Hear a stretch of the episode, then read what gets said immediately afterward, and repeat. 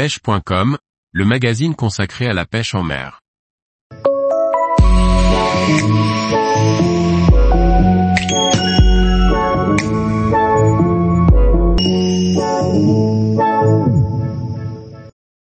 Comment changer rapidement la tresse de votre moulinet de pêche?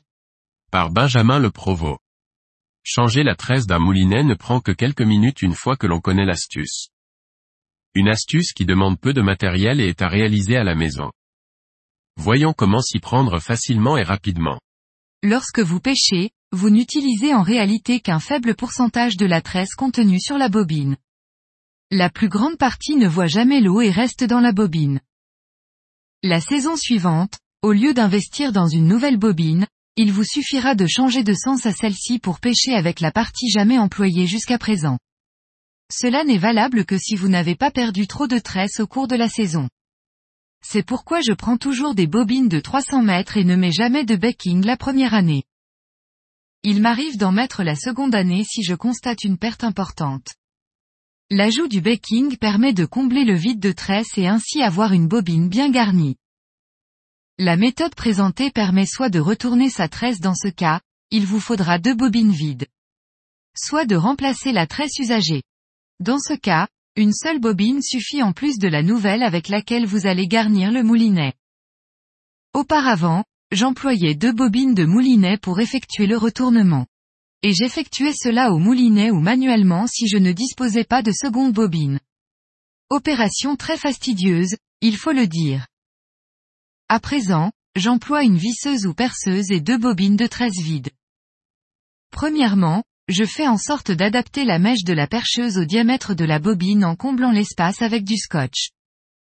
Ensuite, je vide la bobine du moulinet sur la bobine de tresse vide en faisant tourner celle-ci avec la visseuse. Cela est bien plus rapide qu'à la main. La seconde étape consiste à réitérer l'opération sur une seconde bobine de tresse vide. Toujours à l'aide de la visseuse. Ainsi, vous vous retrouvez avec la partie usagée de la tresse sur le dessus. Enfin, il ne vous restera plus qu'à garnir votre moulinet et vous aurez alors retourné la tresse. La partie n'ayant jamais été utilisée se trouvant à présent sur le dessus de la bobine.